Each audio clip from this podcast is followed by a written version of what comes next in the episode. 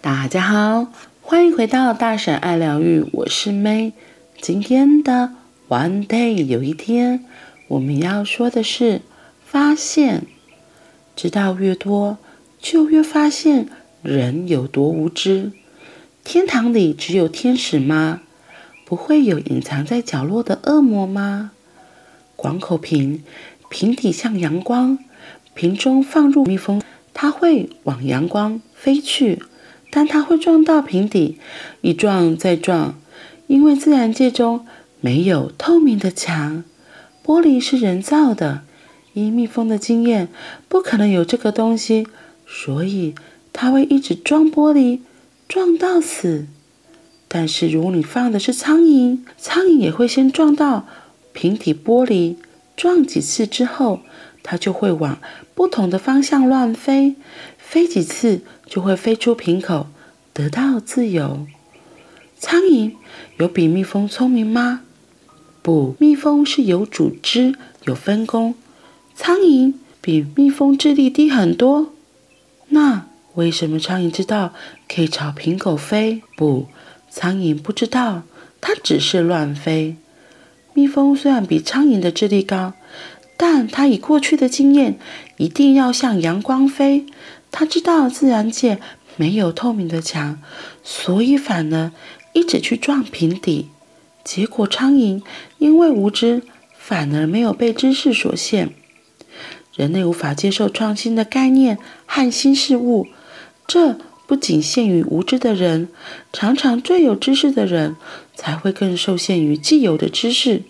旧知识会像黑眼罩，罩住他们的眼。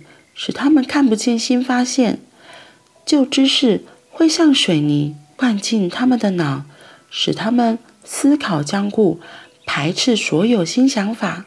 一九八四年六月十二日，贝瑞马歇尔吞下一个试管的幽门杆菌培养液，他想死吗？不是，他把自己当白老鼠，要证明幽门杆菌是胃溃疡的凶手。过去医学界定论。胃溃疡是压力过大或饮食不良所造成的。胃里的胃酸足以杀死所有细菌，所以这个病跟细菌无关。澳洲博斯皇家医院有个病理医生叫罗宾·华伦。一九七九年，他在胃黏膜切片上发现奇怪的蓝线，用显微镜仔细观察，看到像细菌的东西。后来，他又在一些胃炎的病患胃里发现一样的东西。但是没有人认为那是细菌，因为细菌不可能存活在胃酸这么强的环境中。一九八一年，马歇尔来到博斯皇家医院，他是肠胃科的实习医师。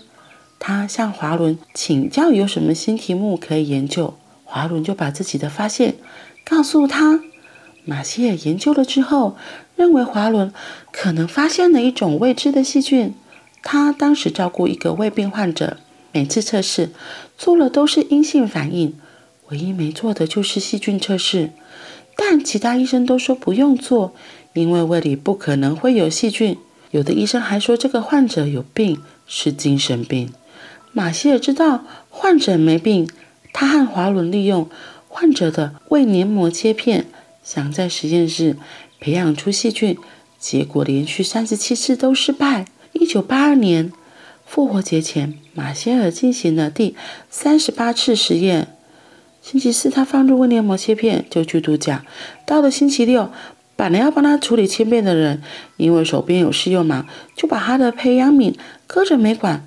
等复活节假期结束，星期二的下午，马歇尔接到实验室的电话，立刻冲去。细菌培养出来了。一九八二年四月十四日，他们培养出幽门杆菌。这种细菌要三到四天才能培养出来，过去的细菌只要两天，所以每次以为是失败，其实是时间不够久。马歇尔把这个惊天动地的发现写成了论文，结果被打回票。他在医学研究会上发表，遭到了强烈的质疑，因为这是说教科书错了，所有权威医生都错了，几百年来的定论要被推翻。就算有幽门杆菌，怎么能证明它就是胃溃疡的凶手呢？马歇尔用小猪实验，把幽门杆菌注入猪的体内，但不知道为什么小猪就是不会得胃溃疡。拿其他动物实验，结果一样都不成功。所以马歇尔决定拿自己实验。一九八四年六月十二日，他先确定自己的胃是健康的，接着吞下三十毫升的幽门杆菌。一天、两天、三天，到了第七天，他开始出现呕吐现象，症状持续三天。到了实验第十天，用内视镜检查，他的胃已经发炎，有幽门杆菌存在。他服用抗生素之后，症状消失。再做检查，幽门杆菌没了，黏膜、胃黏膜的组织恢复正常。这下证明幽门杆菌确实是胃溃疡的凶手。罗马不是一日造成的，也不是一日能拆光的。医界先是惊讶，接着排斥、存疑。经过大规模的临床实验后，这道墙才一块一块的被拆下。二零零五年十月三日，马歇尔和华伦共同获得诺贝尔奖，他们才算真正获得肯定。这距离他们实验成功已经超过二十年。哇哦，已经超过二十年，这个幽门杆菌才被大家给确定吗？我觉得真的很不可思议耶。然后我觉得他前面举的例子也很可爱，就是他在讲蜜蜂和苍蝇的这个东西。就像他后面说的，因为一阶一直觉得没有啊，就是这样，怎么可能？胃酸那么酸，一定就是会把细菌杀死的。没想到他们就跟这个蜜蜂一样，哇！所以蜜蜂最后的结果是死掉，诶，它不会飞出去。他主要在说，就是因为他们自己被自己的想法给困住，然后没有办法接受新的东西。就像书中提到的，人类无法接受创新的概念和新事物，这。并不只限于无知的人，常常最有知识的人才会更受限于既有的知识。我觉得他们会觉得说，我自己过去的经验就是这样，所以你们听我的就没错了。讲着讲着，我就觉得好像听到就是长辈啊、父母亲他们的观念，他们都会觉，他们对于自己的儿女、小孩，很多都会说，你就听我的就对了。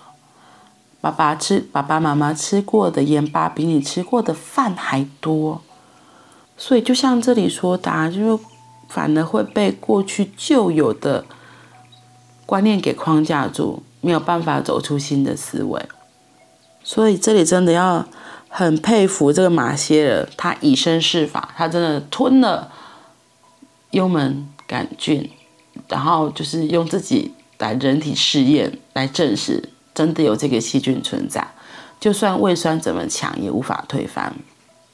所以或许我们自己在做很多事情的时候，也要尝试看看，听听小孩子。我觉得小孩子就是常常会很有创意啊，或者是不要一直固着在自己旧有的观念。有时候小孩们的创意，然后他们的脑筋其实动得都很快。我觉得要适时的开放自己。听听看别人的想法，反而会有意料之外的收获哦。好啦，那我们今天就到这里喽，我们明天见，拜拜。